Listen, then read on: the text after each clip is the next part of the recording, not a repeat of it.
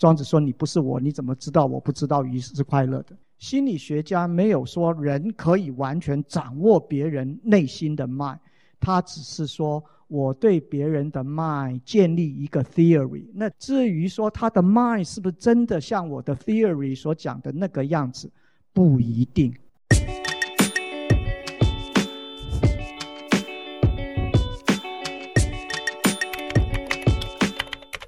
精灵黑洞。主题就是谈心灵嘛，啊，我们对心灵啊、意识啊、认知的最新的科学理解，变成我们这本书的八个 chapter 的内容。那我们今天请到的是这个八位，姑且就说作者吧。虽然这只是一个集体的创作哈。首先我们进行的方式就是先请他们每个人用差不多十五到二十分钟做一个短讲，等于说跟大家简单的介绍一下这本书的部分的这个章节。然后呢，我就会充当主持人来回答各位的问题。这个梁教授好像就是我们国内的心理界大佬级人物，呃，反正他就是呃我们国内多年来从事这个呃认知研究的学者。就我们就先。听他跟我们，我刚才已经讲了，给了一个十五分钟、二十分钟的一个简单介绍。然后接下来就是我们心理系应该，我不晓得是不是最年轻的，所以一个比较资深的一个比较呃最菜鸟的，我不敢讲，我不敢讲是不是？但是其实呃黄教授是呃台大物理系的硕士，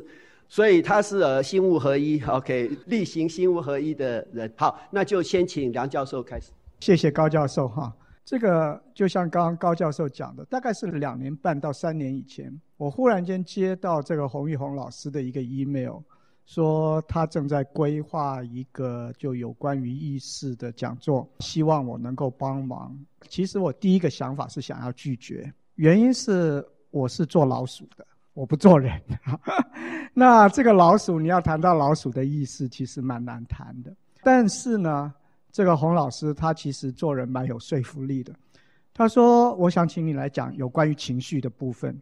那这个情绪的部分，就是说这个，因为他最近阅读了一些这个 literature 一些文献，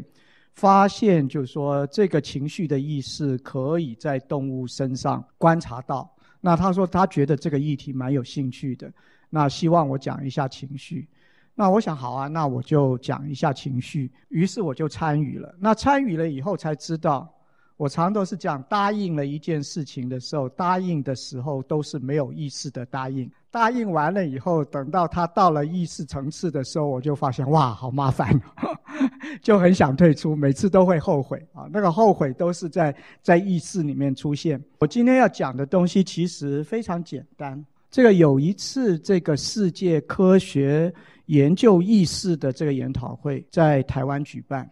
那时候洪玉红教授是这个研讨会他的这个 local committee 的这个 chair，那他 organize 了这样的一个研讨会。那一次是在国内举办有关于意识的第一个大型的研讨会，然后这科学研究意识研讨会，它通常有三类的人参加。有一类就是认知科学家或者是认知心理学家，有一类是哲学家，还有一种是这个神经科学家。那可能还有一些人，就是说后来可能多了一些人，就是说有关于 computational 的这个学者也会参加。当时就说设计了这个海报，这个海报我非常非常喜欢啊，我一直还留着。然后呢，三不五时，只要上到有关于记忆的这个事情，我都会把这张海报拿出来讲。那你可以看到这张海报，就说最左边的地方就是一大堆的脑袋在那里，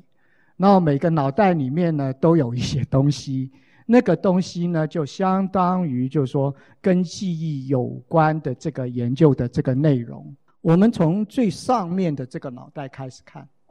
这里面是一大堆这个应该是机体电路或者是类似的东西。这张图它其实应该是一个，我记得是纽西兰还是澳洲的一个一个学生他的设计啊。那我想这个大概非常符合洪玉鸿心里面他对于意识的观感，所以他就说大概没有问什么人，他就直接选了这张海报作为第一名啊。那这个。啊，他问一个问题，就说这个机械硬体回路，它是不是可以产生意识？那事实上，这个问题在我们这本书里面的第七章跟第八章，就黄崇仁老师写的那一章，还有这个李国伟教授写的那一章，他就是谈到这个问题。那这个黄崇仁老师写的那一章比较是直接层面，就是说探讨这个人工智慧跟意识的关系。那这个李国伟那一章可能比较形而上，就是说这个 mind 这个东西是不是可以经过 computation 而 achieve，就是说它的这个功能啊？那所以这个是第一个。这个第二个图啊，是脑袋里面有一个人的这个照片。然后这个人呢，是美国的心理学之父哦，William James，他是这个功能学派的创始者。那他在美国就说开启了这个美国心理学的这个研究。事实上啊，他的 training 是医学，是 medical science。然后呢，他在哈佛大学呢教心理学的时候。他自己很不好意思的写说：“这个我今天上这个心理学的课，心理学这三个字是我第一次碰到的东西。事实上，他是从生理转到心理。那但是呢，他有很多的想法，后来被心理学界非常非常的重视。那他的一个主张就是，心理学他研究的一个主题就是意识。”然后呢，这个意识是一个流动的东西，你不可以随便切割它，所以它是一个这个 flow 啊。那这是第一点。然后第二点呢，他研究两个主题，对后来有非常非常大的影响。一个是注意力哦，他提出来就说注意力会怎么样的运作。那另外一个有重大影响的就是关于情绪。那他提出了一个情绪理论，认为说人类的情绪呢，它是怎么样产生的？我们一般都认为说，我们碰到一个刺激，然后这个刺激呢，我们认识它，我们知道它的危险性，然后我们了解它可能对我们的威胁以后，我们才产生情绪的主观感觉，感到害怕，感到这个忧伤等等的。但是呢，这个 William James 呢提出了另外一个看法。他说：“我们看到一个刺激，在还没有到达意识之前，我们就已经有各种的心理这个身身体的反应。这些身体的反应呢，它会回馈到我们的脑袋里面，它才是产生情绪意识的一个主要的这个来源。所以这个 body feedback。”在产生情绪上面是非常非常重要的，然后这样的一个想法，他是跟一个丹麦的医生叫 Langer 一起提出来的，所以后来就叫做 James Langer Theory of 这个 emotion。那这样的一个理论，事实上在他提出来的时候，其实生理学家有非常强烈的反对。那有各种理由反对。那在我写的那一章里面，就说详细的叙述了这个过程。那这个当时反对最厉害的两个人，一个是 Water Cannon。那 Cannon 如果你们熟知生理学的话，你都知道他是 homeostasis 啊，就说所谓的恒定理论的这个提出者。然后他跟他的女婿 Philip BA 两个人。一起提出了各种理由反对这样的一个 James Langer 的 theory，但是呢，到了后来就说有一些证据也是在那本书里面提到，就说说明了这个 James Langer theory 呢，它有它的根据哦。那事实上有关于注意力的这个问题呢，在这个叶树林叶老师讲到知觉的那一章里面，也有一小段呢谈到这样的这个问题。那也提到，就是说这个注意力呢，它可以就是说跟意识呢有某种程度的互动啊。好，那第三张图，事实上就是说，如果你不熟知这个领域的话，可能有点不太容易了解。就是说一大堆亮点跟，然后有各种不同的颜色，那中间好像有一条通路连起来。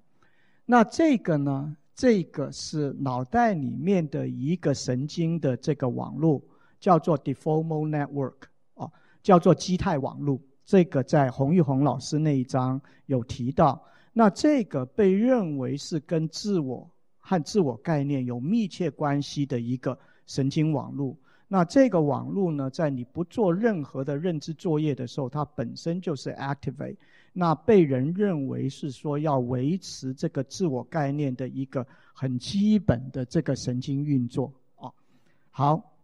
那这个呢，这个基态网络的概念呢，在第二章洪老师那一章，还有后来后面一章有关于这个神经的意识的神经基础，兔培基医师的那一章呢，也提到了这样的一个概念。好，这个第四张图其实是哲学上面非常有名的一篇文章，是这个 Nagel 写的。What is it like to be a bat？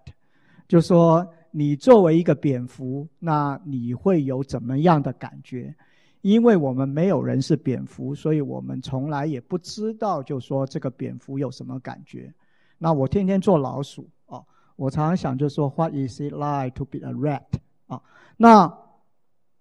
天天跟老鼠接触，我们事实上也不太能够知道它有什么感觉。所以 n a g e 的这篇文章，它主要要讲的就是。这个人的主观意识是完全属于他自己，你别人其实很难去，就说去设想说你站在他的地位，然后当你不是用视觉，你是用回音来觉知这个世界的话，你这个世界是什么样子？那这个呢，在黄荣春老师开宗明义的第一章，跟这个洪玉红老师的这个第二章啊。都非常详细的讨论了这个所谓的第一人称的感受跟第三人称的观察之间的差异，还有他们之间的这个这个能不能够互动的问题。那这个第一人称跟第三人称的这个问题呢，其实不论在哲学，现在在心理学上面的研究，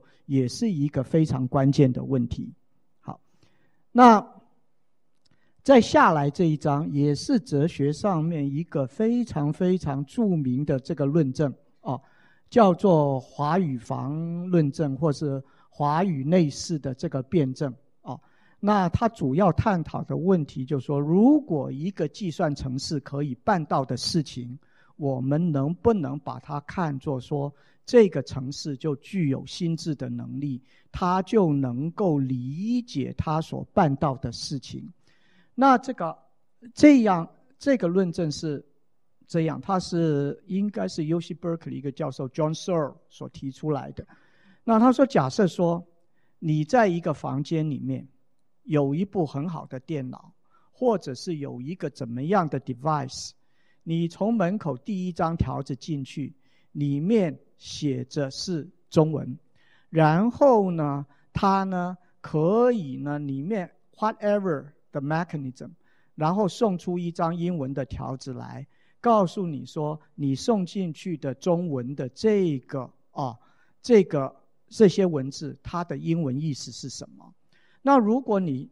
发现这个意思完全正确，你会不会认为说房间里面的那个 device 就是懂哦？我 quote and unquote 就是懂中文。他就知道中文。所谓“懂”的意思，就是他的意识里面知道这个中文的这个意义，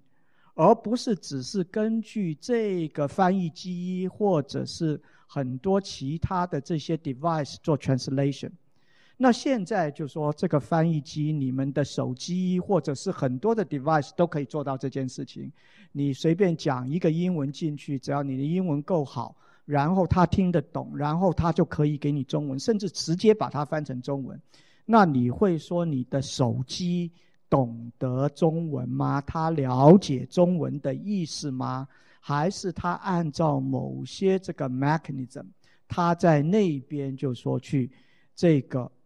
把它翻译？那事实上呢，这个也是黄崇仁老师的第七章，他就处理了这样的一个问题。哦，所以你可以看到很多问题，它都 overlap 的被不同的人他们叙述，然后同一章呢，他可能会处理好几个问题。好，那然后再下来一张啊，是一个 bistable 的 figure。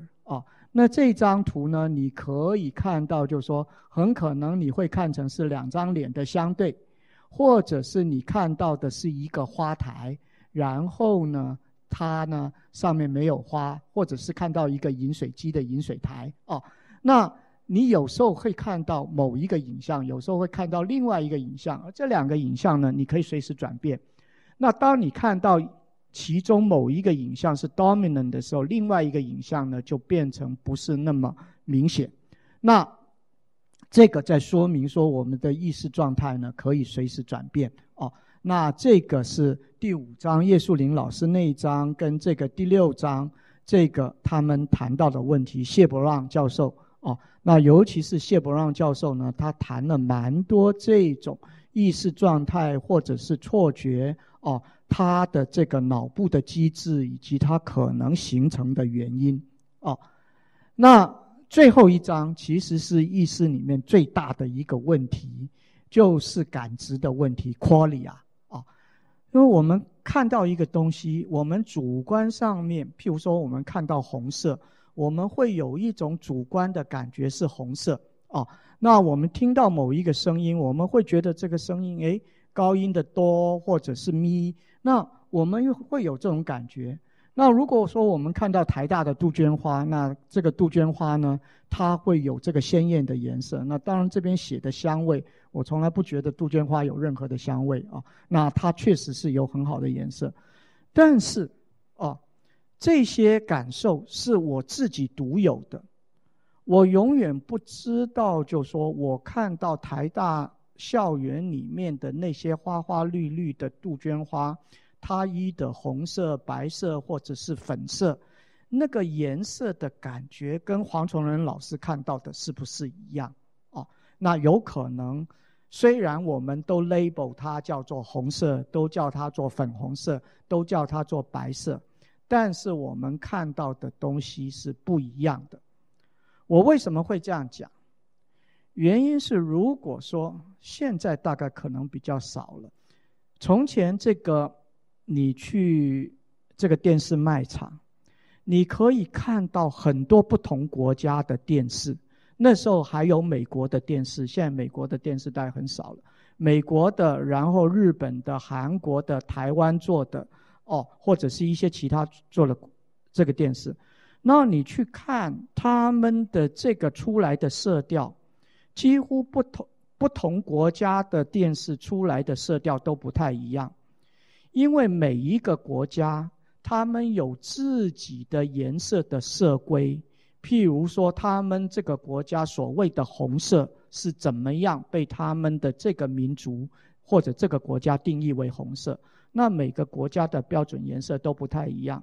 台湾好像没有定，所以我们就是就是说各式各样的东西都有。那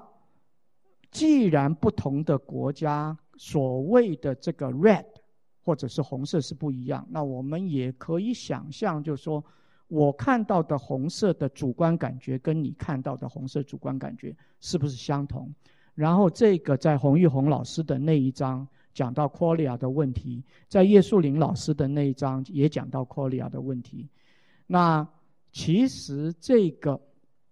这几张里面，就说我稍微 review 了一下，然后根据这张图来，它几乎是 cover 了这个意识里面的几个非常非常重要的问题。那所以在这本书上，其实有非常非常好的介绍哦。那这个大概是我大概要讲的东西。那我看到这本书里面啊，有一个实验。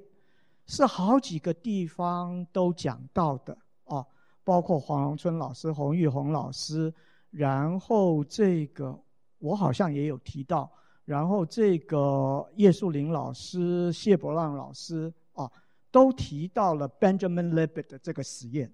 这个是几乎所有谈意识的人都会谈到的一个问题。那我再重复一下 Benjamin Libet 的这个实验。这个实验是说，Benjamin Libet 想要知道，就说脑部的活动，还有你主观意识的产生，还有你最后付诸行动这三者之间的关系。那大家的猜测一定是我脑部呢，先有我的主观意识，然后我的神经才开始活动，然后我神经活动了以后呢，我再去做那个动作。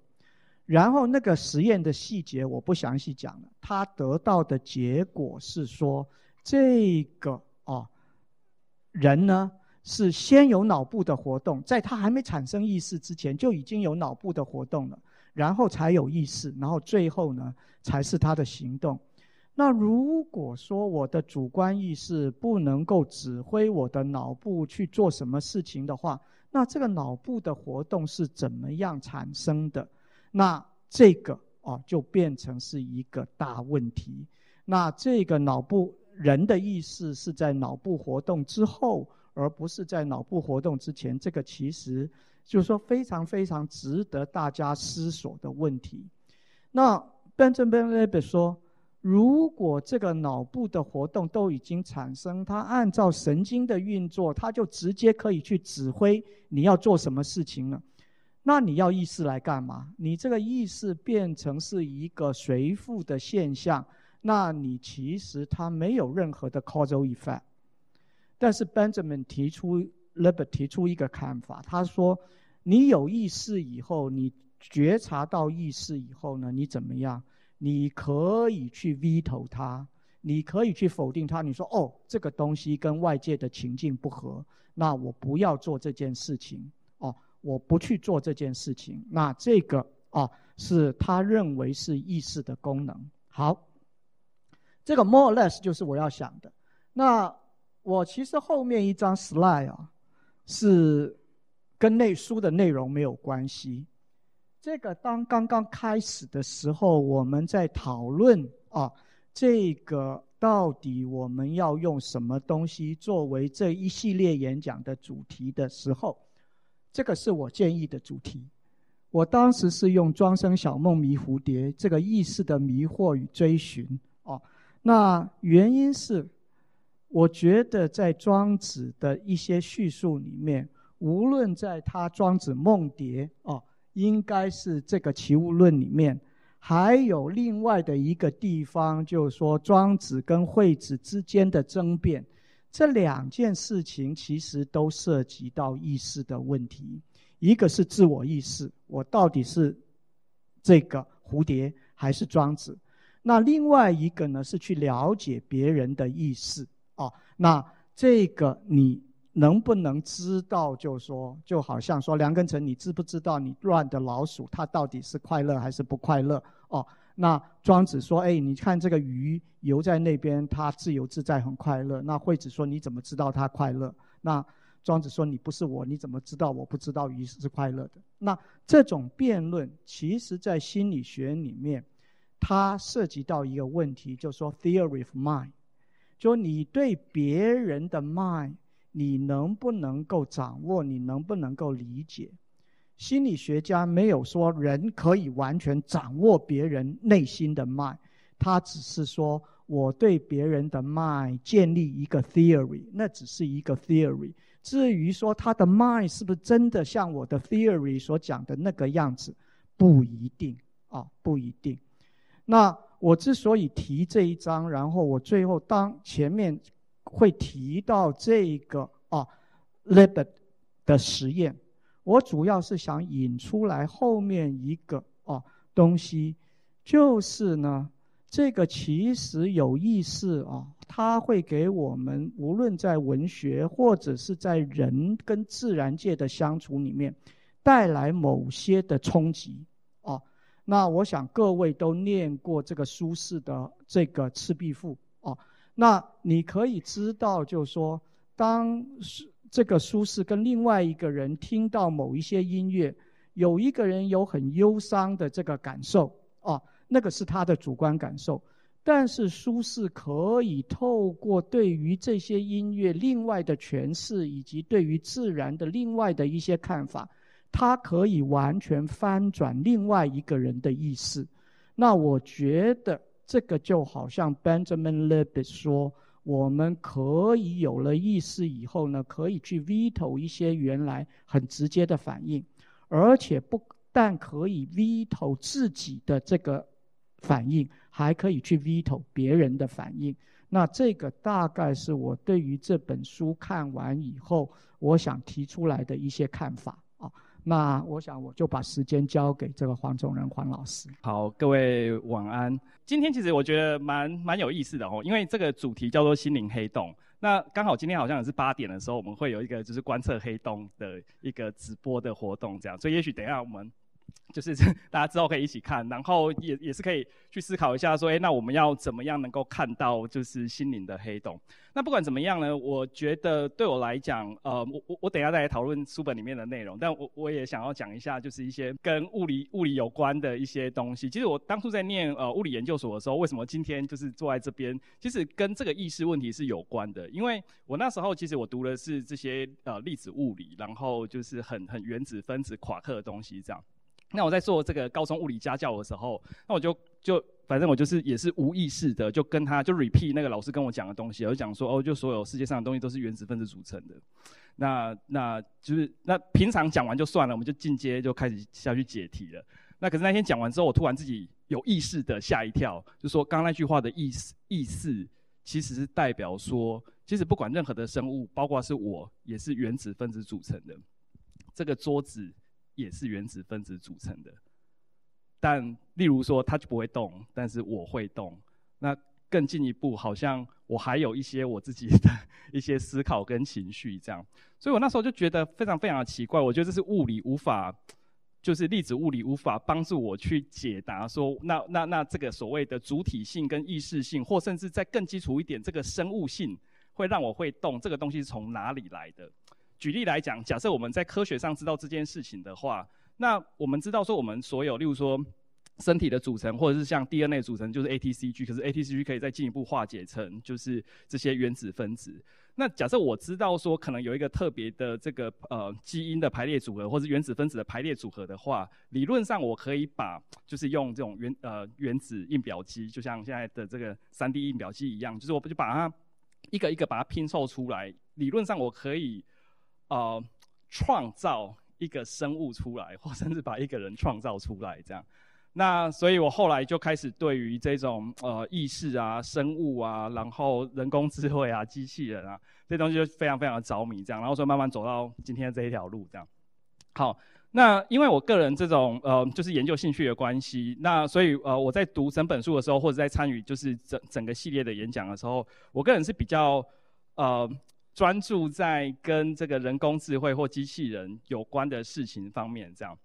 那诶，我自己呃，就是有有有一场演讲，就是呃，标题叫做“人工智慧与机器人会有意识吗？”这样。那那我我我先讲结论哈，就是说在那场演讲里面，或在在书上的那个章节里面，我会讲说，诶，其实啊，就是机器人它。要看说意识是哪一种，是说诶知觉的意识啊，情绪的意识啊，或者是自我的意识啊，还是哪一种不同种类的意识？其实机器就是或多或少就是有某一个层次的这些就是呃意识存在，包含说它可以被设计成就是会跟你说 no，就是你跟他讲说，诶，例如说我这边放一只小机器人，然后你跟他讲说你要不要向前走个十步，那。他会回头跟我讲说：“哎，不要这样。”那你会觉得说：“哎，他好像会 veto，就是他好像会违反你跟他讲的一些事情，然后好像他有自我意识的存在这样。”那呃，所以，但是这个观点其实是跟蛮多资讯科主流的资讯科学家可能不见得是那么的一致。例如说，我有时候去参加一些，例如说不管是科技部啊，或者是一些其他场合的这些 AI 的这演讲跟讨论。那呃，我我我记得在同一个场子里面，那呃，国内的一些资工，就就某一些资工系的教授，刚做完演讲之后，那听众就问他说：“诶，那现在 AI 这么厉害，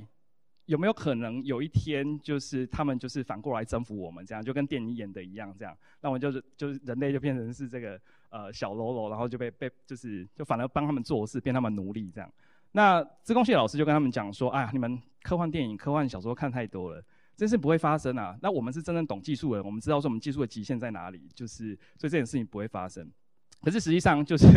呃，我我我个人在蛮多这种 AI 的面向上面，跟资工系老师是有蛮多不同的呃意见啊、包含说，我觉得这件事情是可以存在，只是我们没有去做它这样。好、那又譬如说，他们会觉得说，像这些深度学习啊、类神经网络，他们做决策的方式是一种呃黑盒子的方式。那我会跟你讲说，哎，其实呃我们现在已经有方式去。了解它是怎么做决策，一个深度学习系统或一个类神经网络系统怎么样去做决策？那其实它不是一个呃，就是黑盒子网络这样。那而且其实好玩的地方在于说，嗯、呃，去了解这些类神经网络怎么运作，其实就是把这些类神经网络当作是人类受试者一样。用神经科学的方式，跟用心理学这些行为实验的方式来了解他们的决策过程，这样，对，因为因为整个所谓认知认知科学、认知心理学或认知神经科学，就是因为我们平常的行为跟心智好像是一个黑盒子，我们不知道它在干嘛，可是我们就会在行为上显露一些。就是不同的特性出来，在不同的状况之下做哪一些事情，做哪些决策，然后有有哪一些反应时间上的差异。那我们已经在心理学里面或脑科学里面已经发展出一些方法来理解这种决策历程，所以可以把这些技术就套用在研究机器上面，去了解他们怎么做决策。这样，我觉得这个是蛮有意思的。那呃，所以我自己那一讲的内容，我不要再不要再重复的去提它这样。那可是可是呃，就是其他章节里面啊，有一些我想要呼应或者是回应的地方，包含说，像呃第一个章节是黄荣春老师，他就就提到说，哎，就是在意识研究里面大概有六个或者是七个重要的的问题这样。那最后最后最后当然也是有讨论到一些就关于，例如说呃这些呃机器啊呃 AI 啊，他们到意识的这个问题。那他提到有一个非常非常有趣的现象，啊，这个现象是有一个名字，因这个这个现象叫做莫拉维克悖论。那莫拉维克是一个学者，所以就是以他的那个命名这样。他就讲说，吼，诶，有一个现象，你们呃，大家想一下，通常我们人类觉得很容易做的事情，好，例如说像物体辨识啊，然后人脸辨识啊，或者什么什么，那其实对机器来讲就是很难做，就是它它很难做得好。可是反过来说呢，机器人能够很容易做得好的事情，反而就是人就是是觉得是困难的事情这样。那呃这一点我我个人是觉得说，哦好，我我先讲说，好像这一点我有一些一些一些看法。那那我觉得我可以解释，而且就是可以理解，就是现在不完全，刚刚那个叙述不完全是正确的。那我等一下再一起解释。那另外一个就是说，呃，李国伟老师在他的章节里面，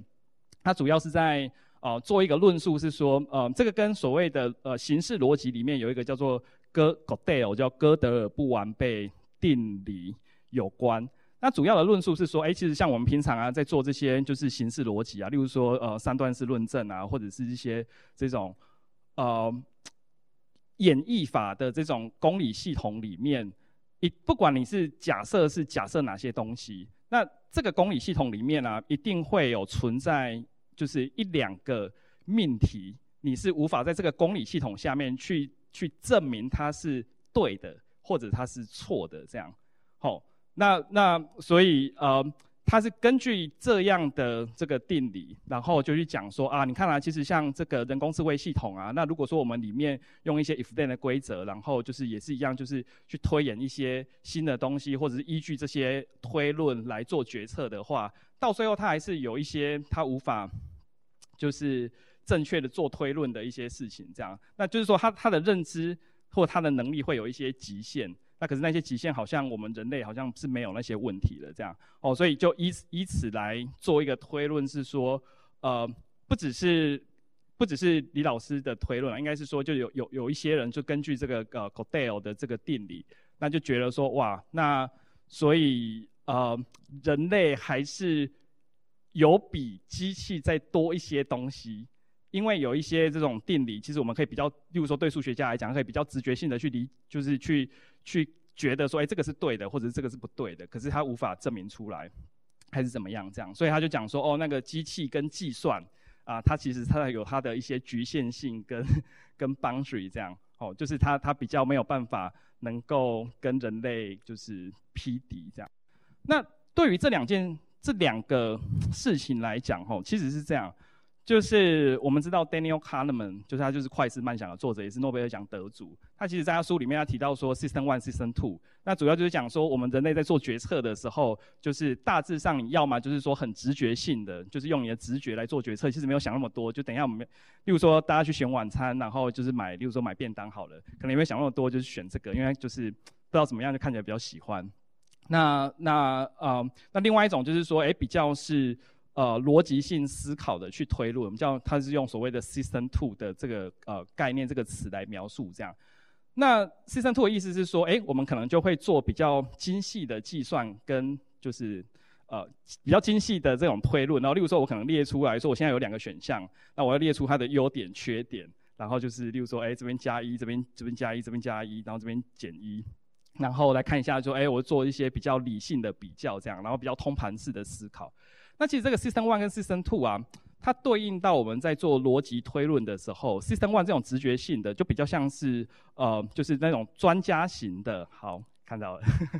专家型的，然后比较是所谓归纳法式的推论，英文叫做 Inductive Reasoning。那这种 System Two 啊，就是比较逻辑性的这种，我们叫做它是比较 Analytic，比较分析的。那它就比较像是呃，所谓演绎法。的这一种 deductive reasoning 的这种推论方式，这样，那这种这种演绎法的方式，它我我举一个比较生活上的例子好了。所谓的演绎法，假设用三段式论证来讲的话，我们讲说，第一个命题是，诶，只要是人都会死；第二个命题是我是人。然后根据这两个命题呢，我根据三段式论证，我就可以得到说，所以我会死。这样，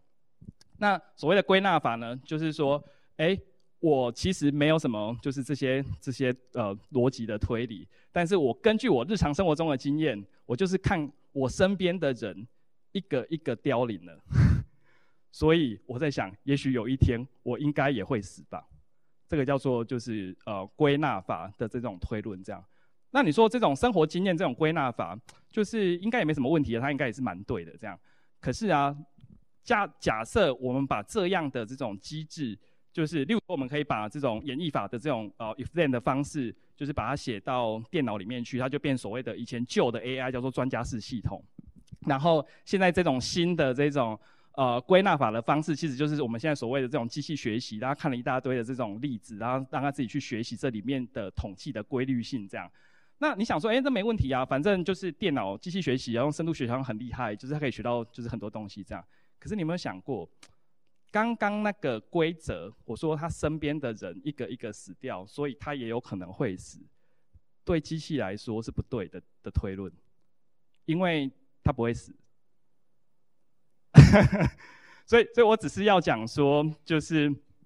就是有有这两种不同的推论方式。那回过回来讲一下黄荣春老师呃提到了刚刚我们讲的莫拉维克悖论啊。他讲说，哎，好像有一类问题是，好像人类可以做很好，然后可是机器做不好这样。刚好这两类问题，吼，就是对应到的一个就是是比较，我们刚刚讲说，哦，像人类好像可以很无意识的，很容易就做出来。例如说，我看到这个人，我就知道说，哎，我曾经见过他这样。哦，那这种是以前的 AI 做不好，以前的 AI 主要用的是 if then 的那种专家系统，是用那一种 deductive reasoning 的方式做的。所以以前做这一种所谓的这种知觉性的 perceptual problem 是做不好的，可是现在，然后可是反过来，因为现在当代的机器学习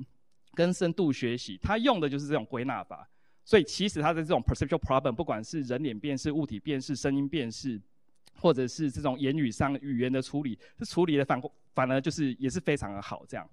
那那反过来讲就是。这种现在这种呃机器学习啊，它在做这种认知的问题，例如说你叫它解数学问题，它就没有办法，就是例如说它没有办法去推论或者是证明其他的东西，这个不是它的强项。要做这这一类的认知或者比较多这种思考的东西，其实是反而是呃演绎法可以做得比较好这样。所以我会讲这个不是所谓。机器比较擅长什么，或人类比较擅长什么，而是有某一类的问题，就是演绎法比较容易去做它。那那个就是呃，就是比较认知的问题。那另外一类的问题是归纳法比较容易去做它这样。那同样的观点，我们可以来讨论，例如说李国伟李国伟教授他讲的说，诶、因为有这个哥德就是 Godel 这个不完备性定理，所以机器有它的极限。可是哥德不完备定理其实指的是演绎的这个形式逻辑的系统的一个缺陷跟缺憾跟极限，但是我们人类就是不管是对人类来讲还是机器来讲，我们还就除了演绎法之外，我们也可以用归纳法来处理其他的计算问题。所以我，我觉得我个人觉得不能够用。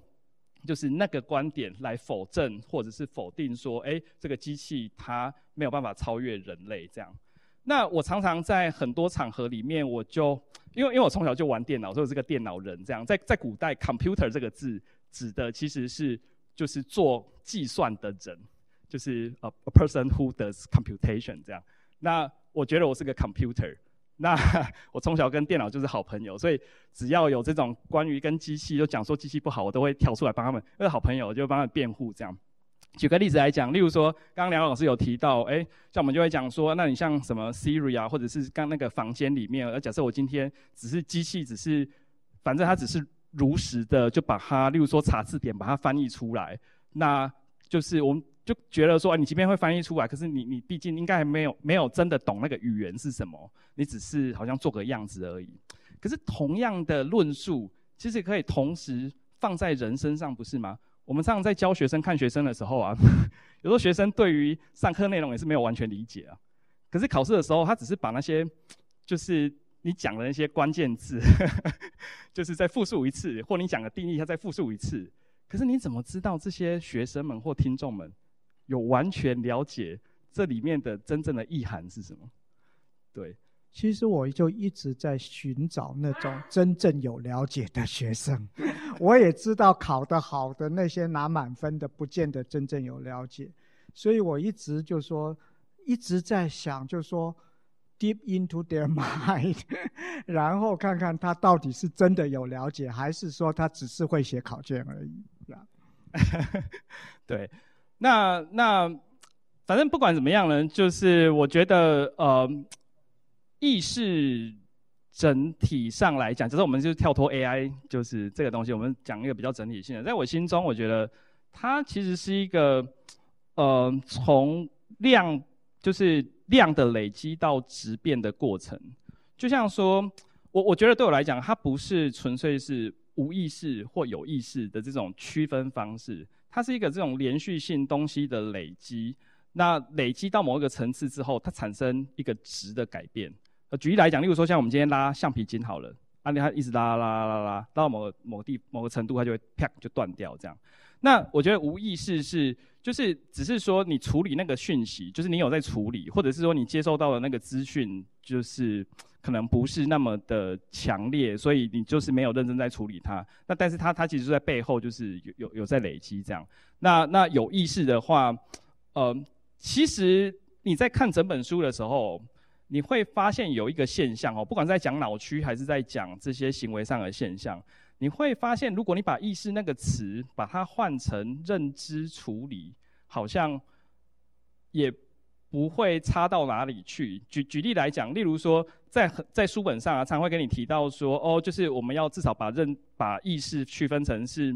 就是比较是知觉的意识，还是说是比较是那一种有认知思考的那一种意识这样。那就跟你讲说，知觉意识是比较后脑，例如说，诶，就是可能视觉区啊，或者是其他这些比较知觉的那些区域。那如果是呃比较是那一种，就是进阶的认知逻辑的那个，就会是比较前额叶的地方这样。那那前额叶我们就知道说，就比较前脑的地方，它这些就是处理呃，就是比较认知的东西这样。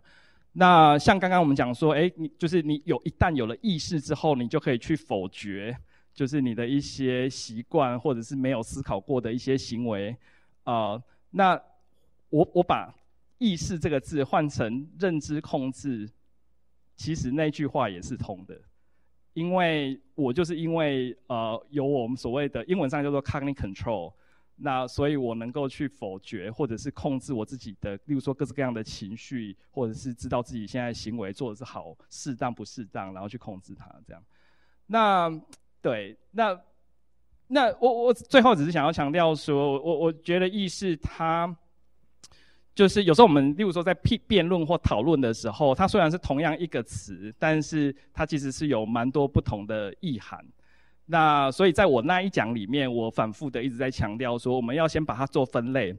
先区分清楚说我们讨论是哪一类。那呃，再来做更细致的讨论，可能会比较减少那种误解或者是争论。那大概是这是我所想要分享的，谢谢大家。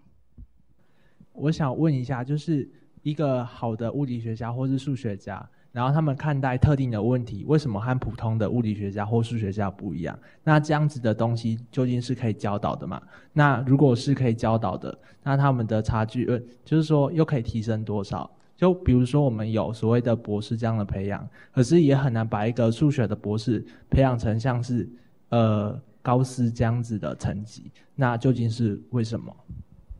好。这个吴同学问了一个很多人都会都纳闷过的一个问题，尤其是我们当学生的时候，总羡慕班上有那种数学很好的同学。那我们总觉得再怎么样，我再怎么读都读的数学没办法读了像那些呃同学一样好。所以这位吴同学问说，大数学家跟普通数学家是似乎是很不一样。那这个不一样点，你们从研究意识的角度研究。这个这个呃呃认知心灵的角度，你们怎么来看待这个的差异？那这位同学特别想知道，那这个差异是可以弥补的吗？我们可以学得来吗？可以学到像高斯那样子？他讲高斯可能是太太极端了一点。我我第我我要是问我，我第一个就我在没有深思底下用第第二系统还是第一系统，我就会说高斯大概是没办法学的，高斯只能够生出来。可不管怎么样，你们从你们的这个呃专业的角度来评论一下，来来看一下这个问题。好，我简单呃，好，就我的观点回答一下好了。就是说，呃，在心理学的文献里面，有一批文献是在讨论，就是专家跟一般人有什么不一样，就 expertise 这样。那那呃，可是啊，因为单一研究的关系，然后他只会就是讨论某一个领域的。那我会觉得不同领域可能不太一样，但是但是我们等一下来讨论这件事情。这样，我们先讲一些比较大家为人熟知呃熟知的一些是比较 perceptual 的 problem。那我们等下再 perceptual 的意思是说，举例来讲，例如说像例如说像那个镭射，就是 radiologist，就是放射放射师或者是一些 X 光看 X 光片的这些医师好了。如果说你今天不是专家，还是医学院的学生的话，那他今天老师跟你讲说，哎，例如说左边这张片是正常的，然后右边这一张有个肿瘤这样。那如果那个肿瘤就是它的对比是很强烈的话，就是你根本不用训练就是看得出来的。可是啊，就是在专对于专家来讲，就是有一些东西，就是说假设这种肿瘤它其实是很微细的、很很很小的变化，那对于一个新手来讲，你会觉得说，哎，就没什么不一样啊。那可是对于专家来讲，就跟你讲说，哎，这个这个就是这个就是肿瘤这样。那对于这种 perceptual problems，它是大量大量经验的累积，它完全原理跟这个就是机器学习、深度学习一样，它就是归纳法，就是看过一大堆这样的例子之后，知道说，哦，这样影片叫做没肿瘤，这样影片都有肿瘤，就是他之前的老师教他，那他经过这样的训练之后，他后来就是慢慢能够去学习到这种维系的差异。就是就是他他能够 detect 到那样的东西，这样。那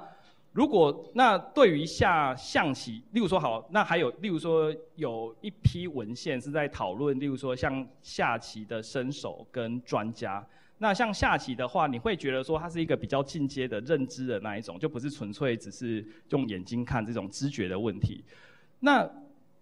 他们发现吼，就是如果是身手。我们纯粹是用比较呃 system two 比较是演绎法的方式在进行，因为我们一开始会学习说，不管是围棋还是象棋，或是圈圈叉叉，它有它的规则，你只能够怎么样，只能够怎么样这样。那所以他就会一直在那边想说，好，那我现在是这个情况，所以我下一步能怎么下，能怎么下，能怎么下。那也许你可能会怎么下或怎么样这样，可是它完全是那种规则式的，然后去思考就是未来几步会怎么样。可是对于专家来讲啊，就是就像。呃，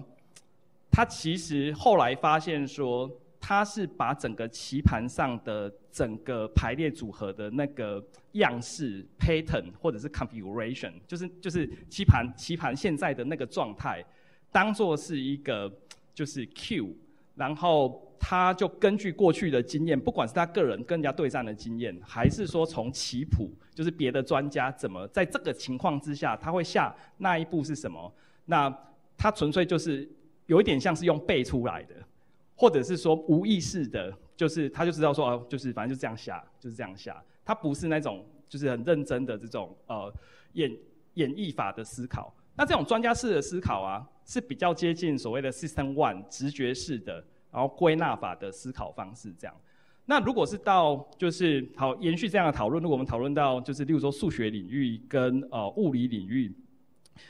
我我个人会个人意见 会觉得说。那个东西还是一样是经验的累积，就是说，你今天假设哦，我们说数学天才或者是物理天才好了，就是是没有人真的出生下来完全不接触数学、不接触物理，然后你就丢给他一个问题，他就是就是能够去解它这样。那那其实那些天才他也是花了非常非常多的时间，就是。呃，去算一些东西，然后去学习这些数学跟物理的东西，这样。那呃，所以，例如说以象棋那个例子来延伸好了。呃，在科学的领域里面啊，我们常会讲说，哎，就是他就有一些 insight，他看到这个问题之后，他突然想到说，哎，那个几，例如说他可能在做一个几何上的问题。拓扑学上的问题好了，那可能突然想到说，哎，在分析领域里面有一个什么东西，哎，就是我可以用来这边或者怎么样，就他突然就是有一个就是比较远的这种 remote association，可是他看到本质上这两个东西它有一些共通性，这样，那我会觉得说那个东西其实是如果他没有之前这些经验，他又怎么样能够就是找到这个联系呢？啊，那个所谓的联系是什么？这所谓的联系，其实是说，在更抽象化的层次上面，有一个结构，它们是共通的。它其实是一种 pattern recognition，就跟刚刚看象棋是类似的机制。对，那最后最后就是他再做一个补充，就是说，虽然有一批文献，例如说像我们刚刚讲象棋啊，或者是看这 X 光片，有一批文献会讲说，专家其实是比较 holistic processing，就是他可以看到全局。就是他不是去看这些就是小细节的东西，所以我们刚刚讲说那个整个棋盘那个也是一个全局的 holistic processing 这样。可是啊，其实专家会的不只是 holistic processing，他们就是因为我们接收到的资讯量是很多的，他其实也非常善于 direct 他们的 attention，就是 direct 他们的这个注意力到该注意的地方。就是他不用去处理所有的资讯，他去处理就是。凭就是最有用的那些资讯。举例来讲，例如说，例如说，我们讲说，哎，要看说他有没有肿，例如说肿瘤好了啊，那个可能很，他就会用某一些，就是比较区域性的特征来做一些判断，即便他是很维系的。可是对一个新手来说，他根本不知道说哪一要看哪一些面相或哪一些东西才是真正有用的资讯。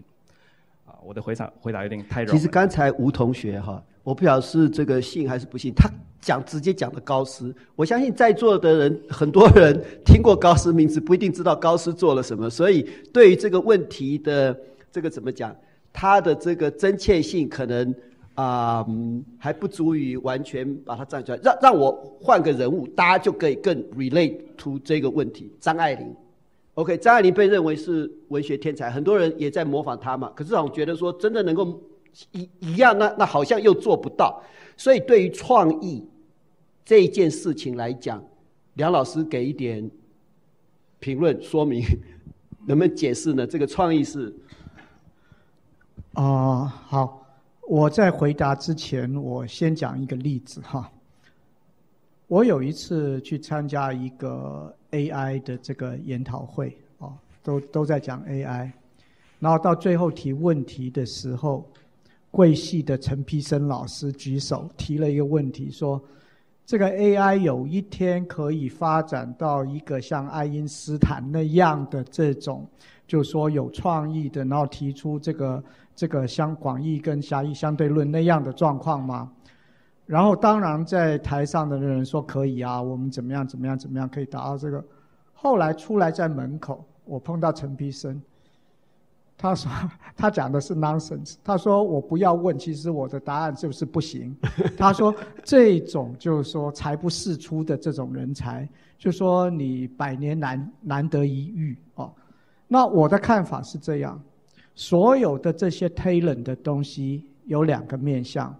一个是 nature，一个是 nurture。Nurture 是后天的，就像刚刚黄老师所讲的，就说他有某些的这个训练，然后这些训练可以让他达到更高的层次。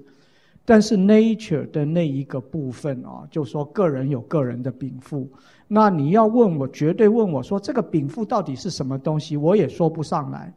但是心理学家在心理学的研究上面，就说一直讲到这个 intelligence 这个东西，一直都认为有两个成分，就说有这个先天的成分，有后天的成分，然后各自就说有的东西你可以培养，有的东西你是培养不出来的。那所以我的看法，我比较偏向就说。你大概就说高斯那种人，就说才不世出，就说百年难得一遇。但是有一些这个基本的运算能力，或者是数学的这些能力，你可以透过后天的训练、后天的这个东西来培养。但是不要忘记，就说这个培养的东西，我们在培养一个人，不是培养一个机器人。机器人你可以原则上你要怎么样 drive 它，它可以做。但是我们教过学生的人都知道，这个任何的研究生逼到一定的程度，你就必须要收手，你不能再逼下去，再逼下去没有用啊，因为你再怎么样逼他都不会再再怎么样。那所以这个里面，我觉得这个是两方面的配合哦，就是说他自己的本职跟这个后天的训练，所以我比较没有像黄老师那么乐观，黄老师好像比较乐观一点。我我完全同意，我觉得就是如果是百分之一的人才是要有天分，是天生的，可是如果是百分之十，我觉得是后天可以进到百分之十。那百分之一的意思是，我我再补充一下，例如说爱因斯坦的脑，就是后来有被就是就是。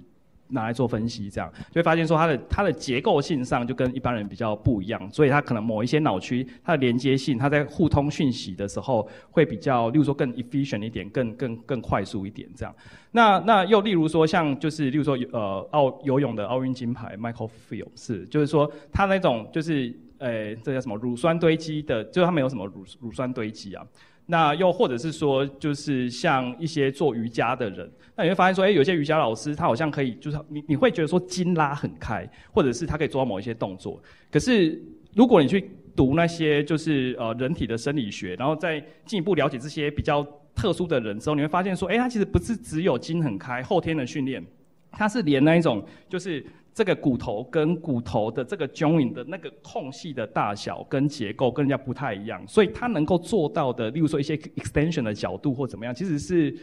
它就已经先天上它就能够做到，你就做不到那些东西这样。那我们最容易理解的一个就是譬喻，就是说你再怎么努力的逼乌龟叫它飞，一直 train 它，就是没有办法会会飞这样。那所以我觉得是有先天的 component 在那边，可是那个就是。对，那不是我们一般人应该要追求的啦。我觉得，好，这个吴同学，呃，其实还有其他的问题。如果等一下我们有时间，我们再可以再给吴同学提其他的问题。好，我接下来请尤文怡朋友在哪里？老师们好，大家好。就是看到为了一本，就是成就一本书，然后大家同心协力，我就觉得很感动。然后本来怕老师没有聊天的。材料就想了很多问题，不过好像 不用问那么多问，不用那么多材料没关系。他就问一个问题，就是因为我觉得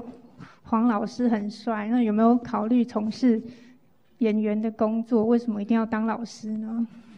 好，所以这这位朋友尤尤朋友尤文怡哈，他是非常的呃善意，他担心说我们没有聊天的话题，所以问了一个跟我们意识不直接相关的问题啊。那嗯，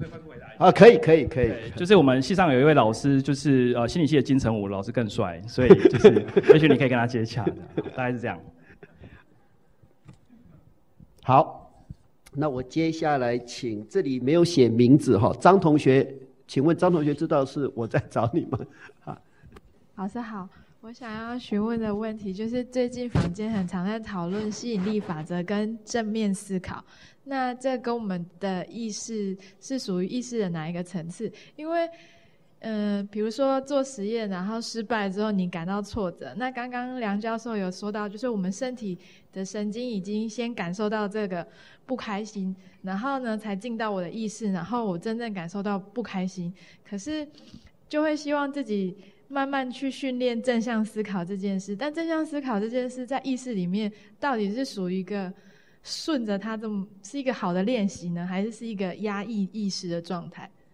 谢谢。好，所以张同学要问的是，呃，大家常常在讨论吸引力法则或者是正向思考来调整情绪，哈，他在问说这是属于意识的哪一部分？不，首先我我我其实不是很清楚啊，我当然听过正向法则，可是我也不很清楚。呃，到底这是呃什么意思？你们评论一下，到底从意识研究的角度来讲，这些就这个怎么讲？比较说俗名，或者是这种呃俗名心理学的一些语语汇或者是概念。好，那个正向思考是这样，就是说现在有所谓的 positive psychology，那它其实是心理学，就是说先就是说一个新兴的领域了。那这个提出 positive psychology 这个人 Seligman 啊，他其实从前做的研究是非常非常负面的。他是最有名的一个现象是所谓的 learn helplessness，就是这个习得性无助。什么叫做习得性无助？就说，如果你把一只狗放在一个地方，拼命给它电击，然后电了以后，它也逃不掉。当电久了以后，这只狗就会放弃任何的挣扎，就躺在那边，像一只死狗一样，一点都不动。然后以后你放它到另外一个环境，它其实是有机会可以逃走的，但是它也会放弃任何就是说逃避的可能性。这个叫 learn helplessness，就是说他学会了在某些情境，他再怎么样努力都没有用的时候，哦，那他就会放弃。所以。我是觉得，就是说，这个当我在大一的时候上微积分，我就有这种 learn helplessness 的感觉啊。我这边有没有数学系的老师？那这个啊，你一再给挫折的话就没有用，就说他最后就放弃。但是后来 Seligman 觉得这样的心理学，就是说他研究的现象太悲观了。而且他认为说，有很多人在很挫折的情况之下，他可以就说奋起，然后后来就说，他就提出来说，任何负面的经验，如果你能够转换一下你的思考，想他的正面的这个成分，譬如说你的失败，你得到了什么教训，那你以后可以怎么样改正？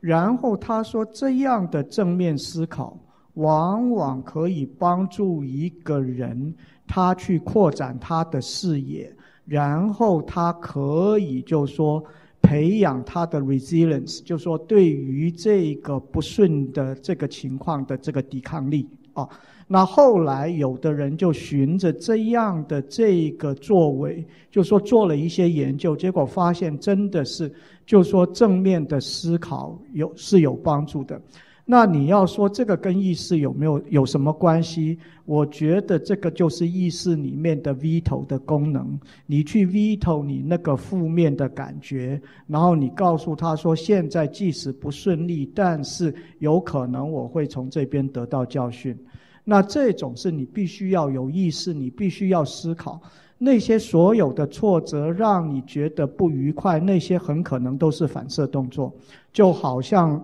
这个 James Langer 所讲的，就是说那些 peripheral 那些身体自然反应给你的 feedback 就可以产生悲观，可以产生这个害怕的这种感觉。但是如果说你 make a second thought，用你的另外一个 system。然后你可以想办法去 veto 你的这些想法，那也许可以带来这个好的帮助。那事实上，根据这个 positive psychology，后来他们有一些人格社会心理学家，他们提出了一个所谓的 broaden and build theory，就是呢，你如果能够思考一个负面事件所带来给你的正面的这个教训的话，你可能可以扩展你的这个想法，扩展你的人生，然后对你的这个 building up 会有帮助。OK，这个是我能够想到，就是说最贴近这个有实际证据的这个回答。黄老师有没有想要补充？有啊，其实我很喜欢看这些书，所以吸引力，如果是简单回答的话，吸引力法则是呃蛮多时候在无意识状态进行的。然后如果是呃所谓的这个正向心理学或者是正向思考的话，是比较有意识的状态在做这些动作。那我接下来再补充，就是我刚刚那那那两句话的意思是什么？吸引力法则简单来讲，就是讲说，就是说，哎，你你想要什么，然后或者是说，就是就会有一个莫名的这个能量，然后你可能就会吸引到一样 like mind 的人，就是在一起，然后就是，然后你也会就是可以 achieve 到你想要的那个 goal，就是就是得到你想要的东西，这样。其实我们在社会心理学里面啊，会讨论说，就是什么东西就是吸引力的法则是什么？它在社会心理学里面讨论是人跟人人际之间的互相吸引的一些 basic principles 原则、原理、原则是什么？这样，他就发现说有一些。呃，元素是蛮重要，其中一个元素就是很重要元素是 similarity principle，意思是说，如果那个人就是你在认识那个人，不管是刚认识还是认识很久了，他跟你有越多越多的相似性，不管是长相的相似性，或者是说，哎，刚好出生在同一天，或者是有共同的兴趣，或者是说有地缘关系还是怎么怎么样，我们就会比较喜欢那一个人。其实可以很容易理解啦，因为在社会心理学里面，我们不只讨论跟其他人的关系，我们讨论说我们怎么样看待我们自己在社会里面或在这个社会情境之下。那社会心理学里面就发现有一个很重要的现象，就是不管怎么样，我们就是很爱我们自己，是蛮 egocentric 的这样。那那个所谓 similarity principle 啊，其实是我爱我们自己的一个延伸，因为他长得他们好，他那个人好像我这样。那整体上来讲，其实我们在呃人际互动的时候，很多时候你会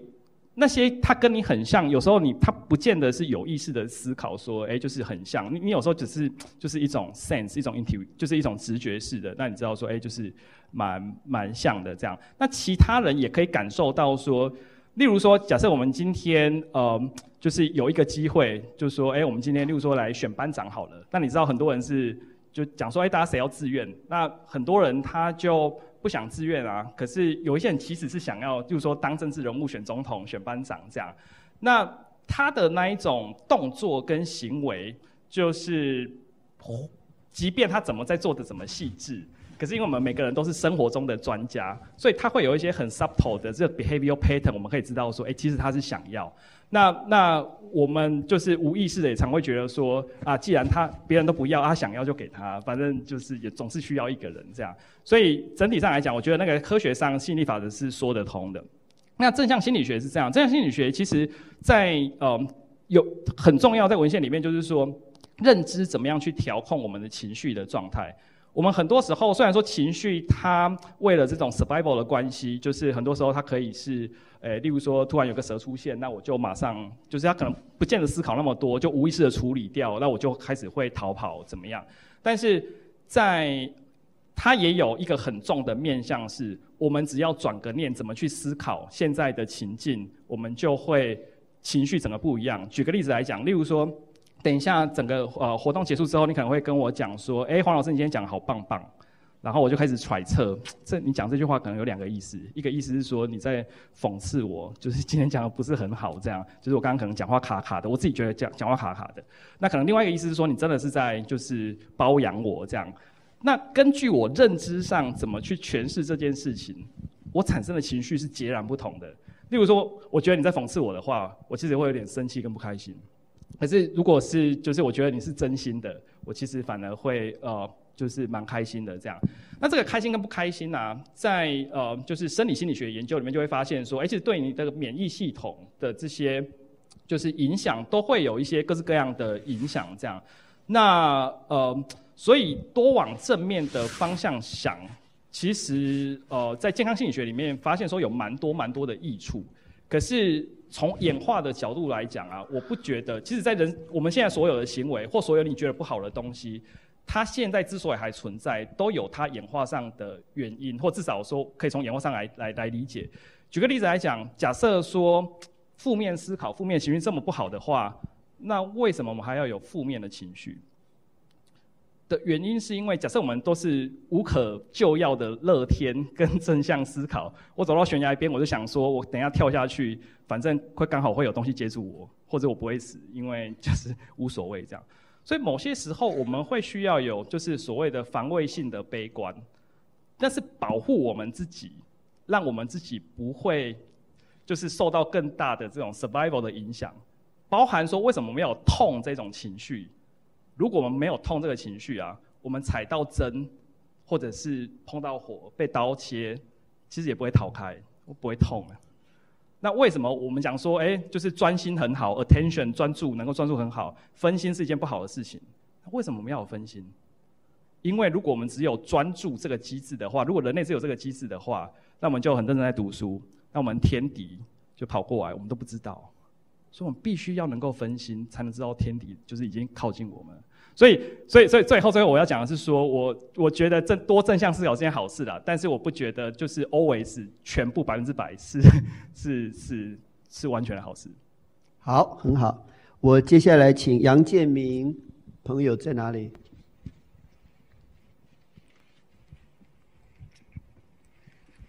我刚因为我写的问题，其实在刚开始的时候我就在开始写了。所以有应该老老师都已经在里面都已经提过了，不过我还是把我的问题稍微提一下，就是在人工智慧里面，就是在对于那个就是意识的掌握的其中之之一的问题，就是那个语义的掌握。比方说老老师有举例说，我在一个小桌子上，我放一个车子叫它往前打一公尺的话，它会不会往前走？它知道那个部分有问题吗？或者是说现在呃停电了，那叫机器人说：“你把电灯把它打开。”语法上是对的，但语义上，因为电已经停了嘛，你要叫它打开，它是它能够知道说它不会，呃，不会去打开这件事情。它对这样的掌握，呃，最主要是因为呃我是系统的应用者，就是很多的专家型系统都是那个 rule based，就是你定很多的规则，然后你再把条件输，把现在的现况输进去，它跟这些 rule 去做一些比对。那么有些人在研究说，是不是可以，呃，你在对谈当中，我只要把语法，我我想要讲的事情都能够讲清楚，每每一个语句都能够讲清楚的话，他能够把我组合成那些条件，是不是有这样的机会？那我不知道说，在人的意识掌握里面，在这书本里面有没有提到类似呃这样子的东西？虽然老师刚刚有提过了，呃，是不是还有机会再再补充？所以说明一下。呃，这位杨建明朋友哈，我想他是要追问这个。Chinese room，因为他提到 semantic 这个这个字，因为我、这个呃，John Searle 就是说哈，你如果是有一本这个中英词典，你可以把中英文翻译成英文，英文翻译成中文。可是他看到中文的那个马的字马，horse 马这个字的时候，他脑子中会浮现这个一个马的形象，这就是说马的意义嘛，它的它的这个语义，对不对？所以是不是他就是这位呃杨姓？就是说，杨建明朋友想要你们再多讲一下，就是 Chinese Room 这个知名的这个呃争论，就是说到底机器能不能产生这个呃认知，到底是怎么一回事情？都可以，两位呃哪一位先补充一下？原则上，我是相信 Searle 的这个 argument，我认为说机器是没有办法。产生意识，但是他可以去把这个东西做出来，哦，他就说把它翻译，然后那个产生意识的是那个人，就说就是外面接到纸条的那个人。但是里面那个机器会不会像高老师讲的，就是说它出现一个这个马的这个形象，或者是跟马所有的联想？因为你所谓的了解 semantics，当你提到一个马字，如果说一个人听到一个马字，他会所有跟马有关系的东西，不管是语音或者是语义，还有马能够做的事情，他可能就说 by 这个 spreading，他会通通想起来。但是我觉得，就是说，John Searle 的他这个这个 argument，大概他认为说，他就知道说，这个马字就是英文的 horse，that's all 哦。那然后 horse 不会引起任何的影联想，然后这个。这个马也不会引起任何其他的联想，这是我个人的看法了。那但是当然，我对于这个 AI 没有那么熟，我想可能黄崇仁会比较，就是说有更多的 comment。刚刚才黄老师是比较呃更积极正面的态度来来要看待说 AI 能不能产生意识哈，所以再再再多讲两句，就是关于这个问题。可以啊，因为大家知道我我的回答一定是我跟机器站在一起，就我可以跟大家说，是 是没问题的。这样主主要是这样，就在我演讲里面，其实书书里面可能有提到这件事情。我觉得一样，它是一个量变到质变的过程。举个例子来讲啊，这个不是 if then 或者是就是或者是这种归纳法的差异，它是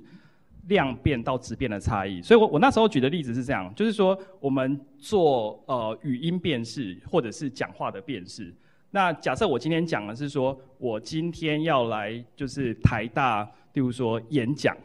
或者是听演讲。那这句话里面呢、啊，如果说根据旧型的，就是不管是规则法还是怎么样法的这个语音辨识系统，假设它只能够辨识出来百分之三十的字，就是我刚刚讲那那么多个字里面的百分之三十的话，那你听起来就好像是我们平常就是，例如说搜寻搜寻不好，就是听不清楚，你根本不知道它那个语义是什么意思，你只能够听到几个字。但是我们今天的语音辨识系统其实也没有做到百分之百，可是因为技术的提升，就是各这样技术的提升，我们可以辨识七成或到八成，里面就是大概有就是七八七八成的字是听得清楚的，我们就能够猜测跟理解它的语义是什么。那可是所以从技术面来看，它只是一个量的变化，就是我的辨识率从百分之三十推到百分之七十。可是，在语义的理解上面，它有一个值的变化，就是以前他想，就是他系统是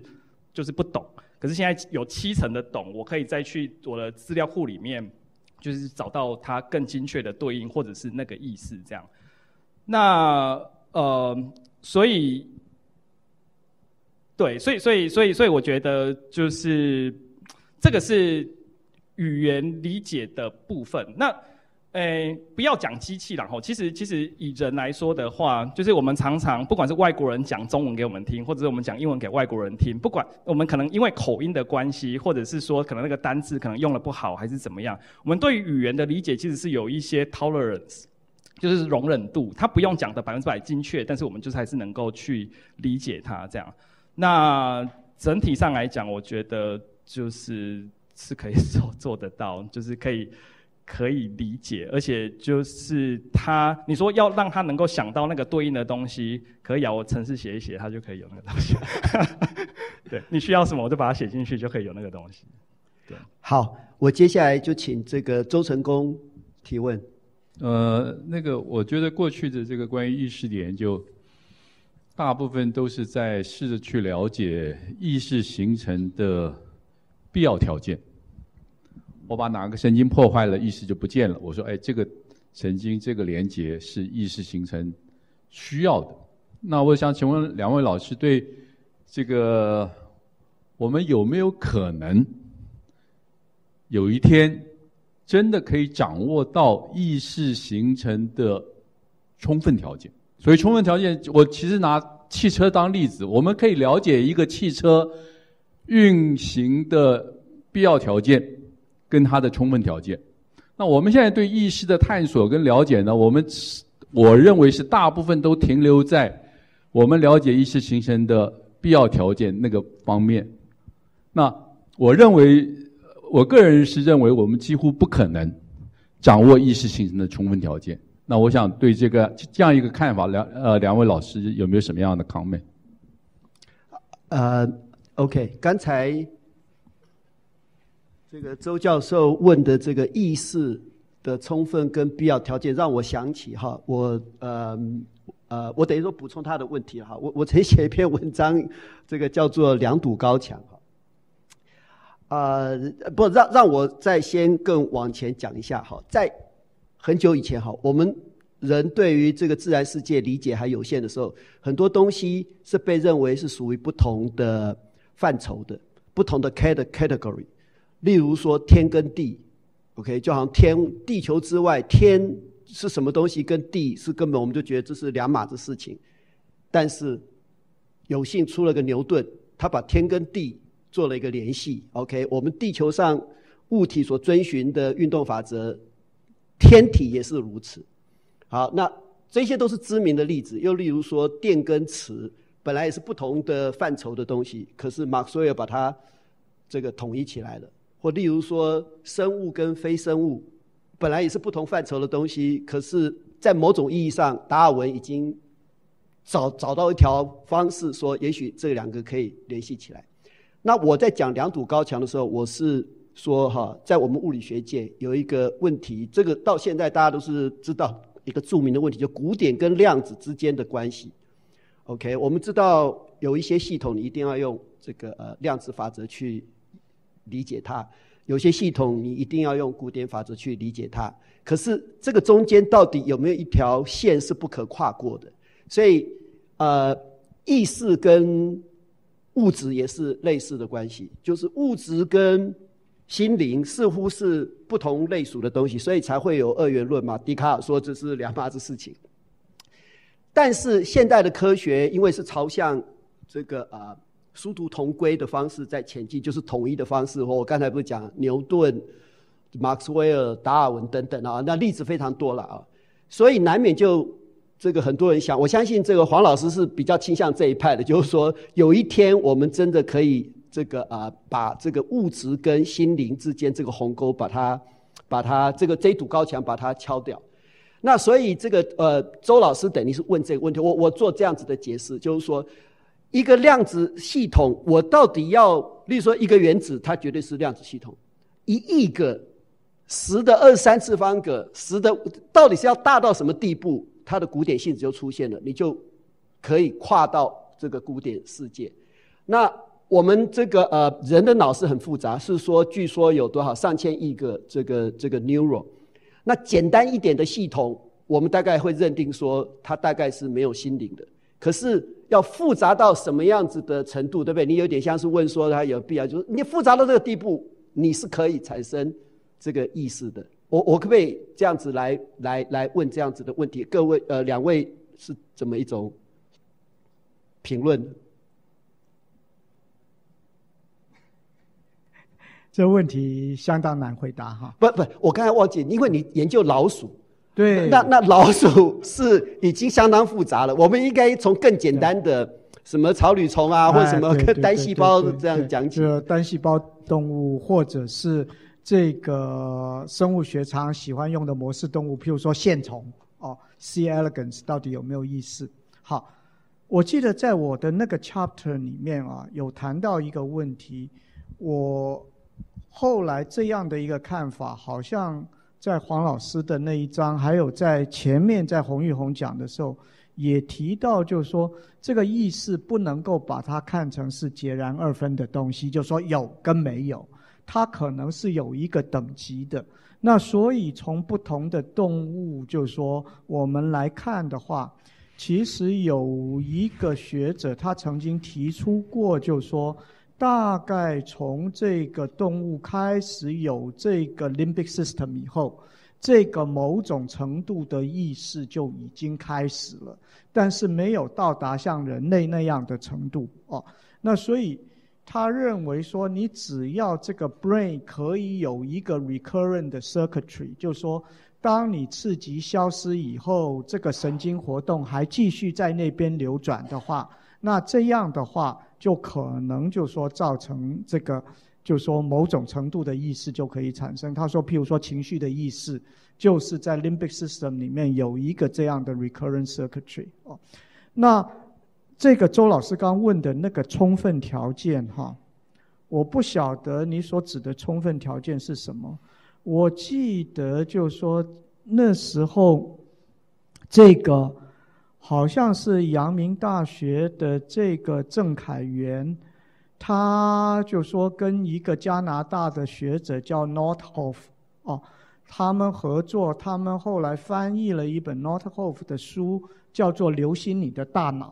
那本书是台大出版中心出的，它里面提到说，他们认为说这个 NCC Neural Correlate of Consciousness。应该可以算是一个充分条件，哦，但是它不是必要条件。那所以在他们的观点里面，反而是你找到这个必要的条件是怎么样去配合这个充分条件的问题，就说这两个东西是不是一致的问题。他们说有充分条件这存在，那个就是 neural correlate of consciousness。你可以用这个 MRI，或者是用这个。这个神经活动的这些某些东西去量到这个 consciousness 的这个 neural correlate，那有这个 neural correlate 存在，通常这个人就会有这个 consciousness。那这个哦，他们认为说充分条件不是一个问题，只是这两个东西充分跟必要条件它怎么样配合，他们认为是一个大问题呀。这个是我能够从我读到的东西里面去理解哦。那至于说真正什么时候能够找到这个意识的物质基础，那这个可能就说还有一段距离了。我自己认为是说还有一段距离，但是我觉得一定跟 brain 有关系，哦，一定跟这个 brain 有关系。那至于说 brain 要复杂到什么程度，然后你才可能有类似像人类的意识。那这个是另外一回事呀，我不知道黄崇仁老师你的看法是怎么样？我觉得这个问题好难哦。啊，不，你你你是站，你刚才已经讲，你站在机器这一边，所以机器要 电脑它复杂到什么地步才能产生意识？就是因因为因为这个是这样，就是说，呃，我们要。我们我们换了一个方式，我们做一个思想上的实验好了，就是有点类似像刚刚那个 Chinese Room Problem，就是假设我们这里面有一位听众，那他其实是个就是我不知道外，例如说外国朋友，他其实听不懂中文，那他他可能就是戴一些就是耳机，就是他可能可以即时翻译，不管是这个耳机是机器帮他做翻译，还是说就是有其他人就是帮他做翻译这样，可是那个耳机啊，就因为科技上的关系，所以它其实是看不到的，因为它就很小，就是塞在你耳朵里面，那。我就是，例如说，根据例如说他点头，或者是我跟他就是互动的的这个过程里面，行为过程里面，其实我可能没有办法判断他就是是不是，例如说懂懂中文，然后有没有理解我的意思，或者是说他是不是真的一个有意识的人。你可以想象说，假设他纯粹只是一个 biological robot，他只是长得很像人，那他也是一样可以这样这样 working 这样。所以到最后，就是哲学上有一个所谓哲学僵尸的问题，就是说，我们到最后判断对方有没有心智，只能从一些行为的指标或者是外显的可以量测到的东西来判断。它毕竟这种主个人的意识还是有一些主观性 （subjectivity），我是无法完全判断的。所以从机器，如果是回过头来讲机器这件事情的话，也是一样，就是如果说我今天因为科技上的关系，我可以让他的样貌长得很像人。那只要我在行为上能够，就是你想要看什么，例如说，例如说，就是你你叫他做什么，他不见得一定跟你 say yes。那从某种程度上来讲，就是从他行为上来看，我们就会觉得说，哎，他有好像有点自我意识这样。所以，所以呃，就是。所以我还是觉得机器人是可以，就是看你要什么，就是可以把它做出来这样。但是回到刚刚充分跟必要问题，我觉得是很难的问题。如果充充分的话，是说就是只要有这些，它就一定会出现。对，那我觉得像这种充分必要的探讨，在例如说化学或物理系统里面，可能比较。容易去探讨，因为你可以去操弄那个系统。那例如说合成化学，你可以有机化学、合成化学，你可以把东西做出来。你知道少了这个元素，少了这个 component，就是这个 compound 它就是出不来这样。可是对于人来说，我们其实就是怎么讲，就像现在这些脑造影的东西，它其实是比较相关性的，就是哎，我现在做一些东西，然后会看到那些变化，这样，所以你无法推论说它是不是充分或甚至是必要这样。但我们的确有一些新的技术是可以做一些比较操弄性的，就是研究。举个例子来讲，例如说有一种东西叫做 TMS，它就是嗯，透过就是电磁学的方式，然后它可以。隔空去把一些就是 induce 出来一些电刺激在某一个脑的特定的地方，那透过更改它的这种刺激的频率啊跟强度，它可以让那个局部的有点像是局部麻醉一样，让它例如说暂时的 inactivate 失去效用这样。那举个例子来讲，例如说在书里面我忘记是哪位老师有提到。好像是洪玉红老师吧，他提到说，哎，那我们对于意识的产生可能有有两三个不同的理论。那其中有一个理论是讲说，哎，前额叶它是一个主要负责，它是一个所谓的 global workspace，它是主要负责产生意识的地方。这样，那如果这个前额叶是一个充分，它是一个充分条件的话，我我们先不管它内内部的这种就是 working 是怎么样，我们先讲说就是这个区域到底是不是这个区域好了，我们就可以说。我们在这个呃，就是受试者上面暂时用 TMS 的技术，那就是穿颅刺激的技的的的技术，让它暂时的前额叶就失去作用。那如果说扫掉这个因素，接下来你不管对它做什么事情，它好像就是各方面的意识都不见了，都没有的话，也许我们可以推论说，它就是一个就是充分条件这样。那那这样的研究。呃，应该可能有，但我不太确定说它的就是结论是不是就是是一个稳固的结论。就是我说它是一个 robust，就是说别人可以 replicate，就是这样的东西。这样，这我我要回去再再再确认一下。对，但是就是说，诶，就是现在我只是要讲说，在人类的这个研究里面，现在可以去探讨这种充分跟必要的问题。当然了，我们在研究 robot 的路上才刚起步嘛，可能也只是几十年的事情，对不对？那呃，但我们看过说日本人可以做到一个地步，可是那个我们一看都还觉得很，对不对？还还还真的是还蛮幼稚的啊。可是再过一千年、一万年、十万年，坦白讲，我我无从去想象说那个时候我们这么看到一个你所谓的 zombie。我觉得他是有意识的，可是他跟你否认，他说我没有意识，他就说我就是机器人，我没有意识。那你你怎么讲？我其实我现在就可以对周老师讲这种事情，我说我就是一个生化系统，我没有这个意意识。但是周老师说不是你，对，可以可以有这种这种状况。不过呃，刚才就听两位在讲，让我想起，因为哲学家伤脑筋这个问题太久了，所以他们有太多的哲学派别在谈说啊。呃就意思是什么？那包括说充分必要条件。我很意外的发现说，他们有一个派别叫做泛灵论。这泛灵论主张说，基本粒子也有意识，电子也有意识。那你觉得，哎，你可是真的看的话，也这不绝对他们也不是瞎讲。所以，所以啊，这个真的这问题啊，呃呃，还这可以可以谈论的是非常多。当然，我们今天现在已经到了九点哈，啊、我。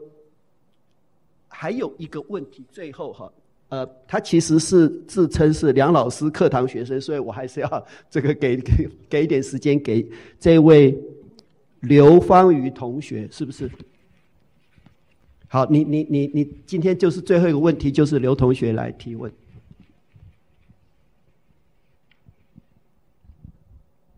嗯，老师们好，呃，大家好，就是。我在今天听了这么多关于人工智慧以及人类大脑意识的这个较劲，还有他们的研究互相去解释的这件事情上面，我还有呃主要两方向很大疑问，就是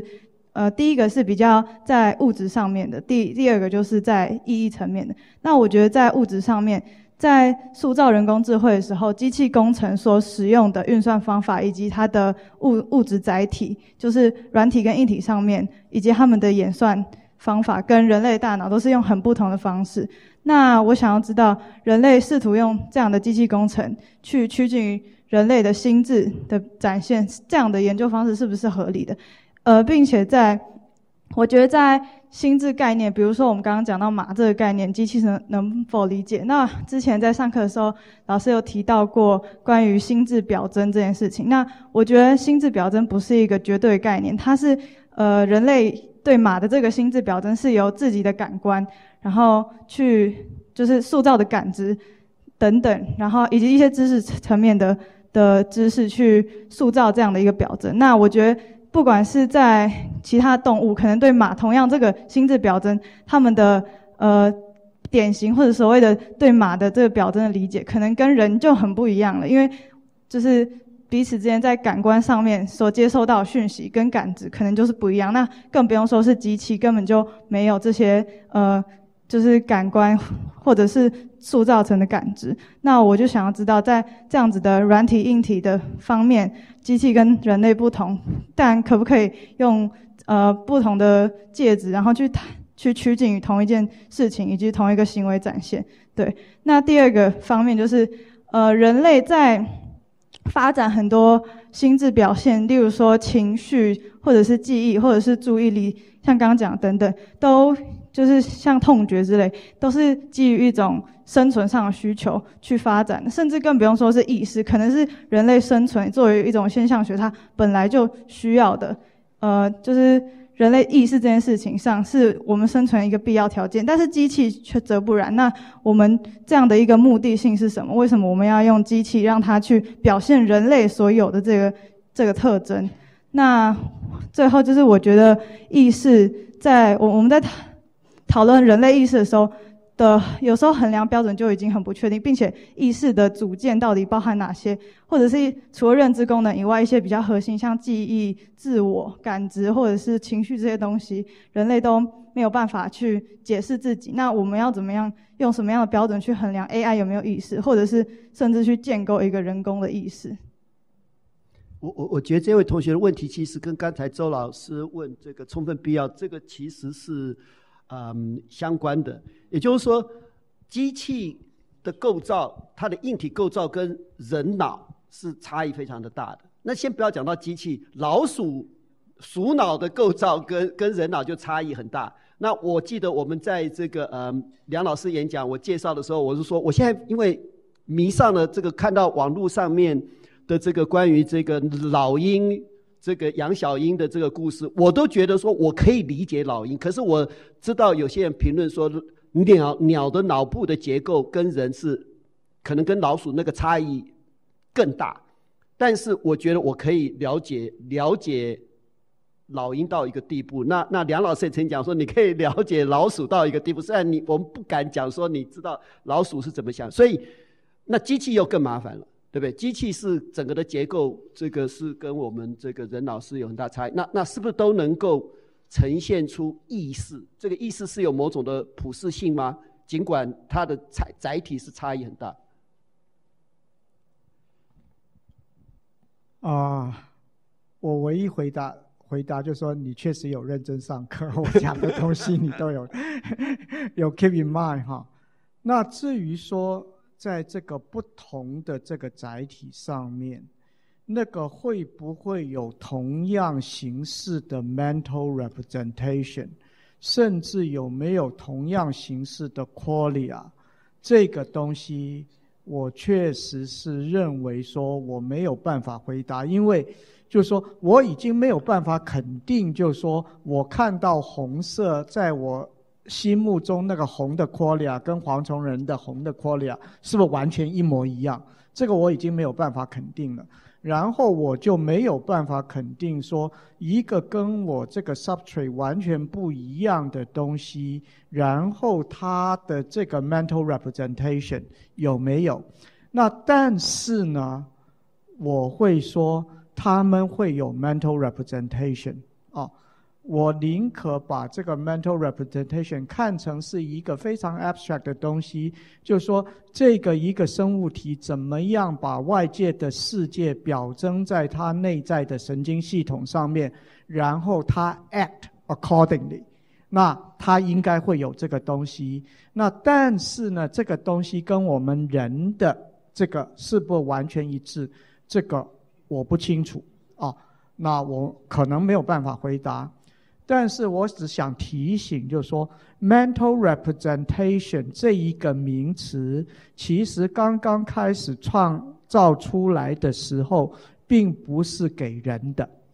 它是这个美国在 UC Berkeley 一个心理学家叫 Ever Toman。他认为说，老鼠在跑迷津的时候，他就对整个迷津的那些弯弯曲曲的通道，还有它的出发点跟目的地之间建立了一个 mental representation，然后他有一个这个外界迷津的图谱放在他的脑袋里面，所以他才会知道，就说，如果你把某一条路阻断了以后，他可以走最近的一条路去。然后这个 mental representation 的概念，它最后经过了两个学者，一个叫 O'Keefe，一个叫 Nadel，他们认为说这个东西在老鼠身上是在这个 hippocampus 里面啊，然后 hippocampus 呢可以建立一个空间的语图，然后去做任何的事情。然后 O'Keefe 因为他量到这样的细胞，他拿到诺贝尔奖哦。那事实上就是说，这个神经系统对应于外界，它确实是有可以把外界的某些特性，就是说纳到它的这个系统里面。但是能不能够像人这样，就是说它的形式、它的表征，就的那个样态，是不是跟人完全一模一样？这个我不知道。哦，但是我觉得他们也有这个 rep mental representation 这件事情。那至于说这个怎么样连上意识，我觉得这个问题比较复杂，大概不是我能够回答的。那我不知道黄崇仁老师对这个有什么看法？黄黄老师，这个最后这个问题一定是 OK，就要你来讲。然后我们今天的结语也就请你来下，好不好？所以你下了结语之后，我们今天 Q&A 就结束了。因为因为我不知道，刚刚他好像讲说时间已经结束了，但我很就我觉得这个问题很重要，我想要很认真的、很严肃的 回答，用三到五分钟时间回答，时间上是可以的吗？第一个，可以可以。好，第一个问题是说，就是呃，就是硬体跟就是说，好，就是说人类的神经元、生物上的神经元跟这个 artificial neurons，它可能就是硬体上不一样，那计算上可能会不一样。这样，我首先要讲说，硬体的确会呃。Constraint 或者是限制，就是或者就是牵制你计算要怎么做。举个例子来讲，例如说，假设我们今天要解决的现实生活中的问题是，呃，决判断一个数字它是不是一个质数，这个是一个计算上的问题。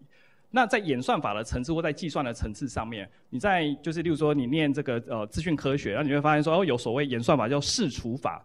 那我们就可以写个程式，一个一个一个就是回圈，就把它解决掉。这样，这个是在电脑的硬体上做这件事情。可是啊，其实就台大的第一堂这个量子计算的课，是我跟资资工系刘昌文老师开的。那我们那时候在做就是量子计算的时候，因为它量子一个它计算的单元叫做 quantum bits，叫 q bits，它跟我们一般在电脑里面那个零跟一的那个 bits 是不太一样的。那所以在教科书里面，在讲演算法做同样问题的时候，就有一个演算法叫做 Shor's algorithm，就是 Shor's factorization，就在量子电脑上面怎么样去做这些计算这样。那再举一个更具体的例子，假设你今天的硬体的东西，我给你一个算盘，我说，请你用算盘去决定，就是就是一个数是不是一个质数，你整个算的方式，整个会就是有所改变这样。好，那我是要讲说，回过头来讲，其实人类神经元跟呃生物的神经元，它有不一样的地方，也有非常相近的地方。例如说，生物的神经元，我们知道说它接受到刺激之后，它可能会有一个 spike，然后就是，可是那个 spike 不会说你刺激很多，那个 spike 的 amplitude 或高度或强度就会变成两倍，没有，它就是全有或全无。它其实对应到电脑就是零跟一。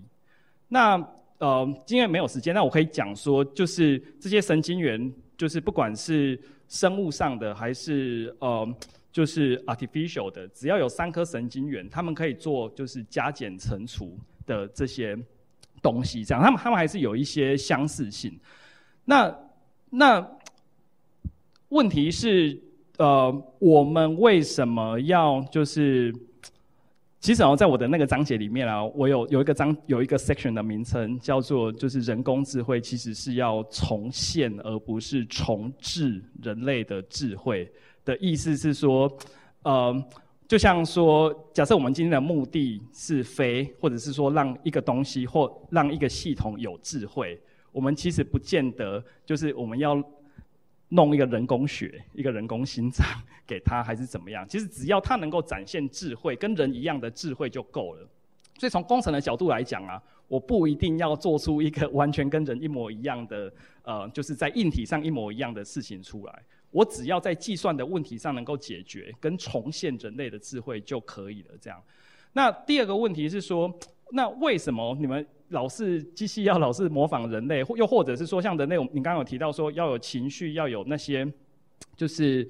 呃，就是这些注意力啊、记忆啊什么什么之类的。那、你人工智慧有需要那些东西吗？我的回答是，有时候有需要，有时候不需要。有需要的。在我的章节里面，我最后会提到一个点：为什么我的演讲是就是人工智慧与机器人会有意识吗？我把这两件事情分开。人工智慧我讲的是一般的这个软体，你平常在你电脑里面会跑那些好像很聪明的软体。机器人是一个会在生活中跟你走来走去、跟你互动的那一种人工智慧系统。有一个身体跟没有一个身体有很大的差别。例如说，它如果是一个软体的 AI system，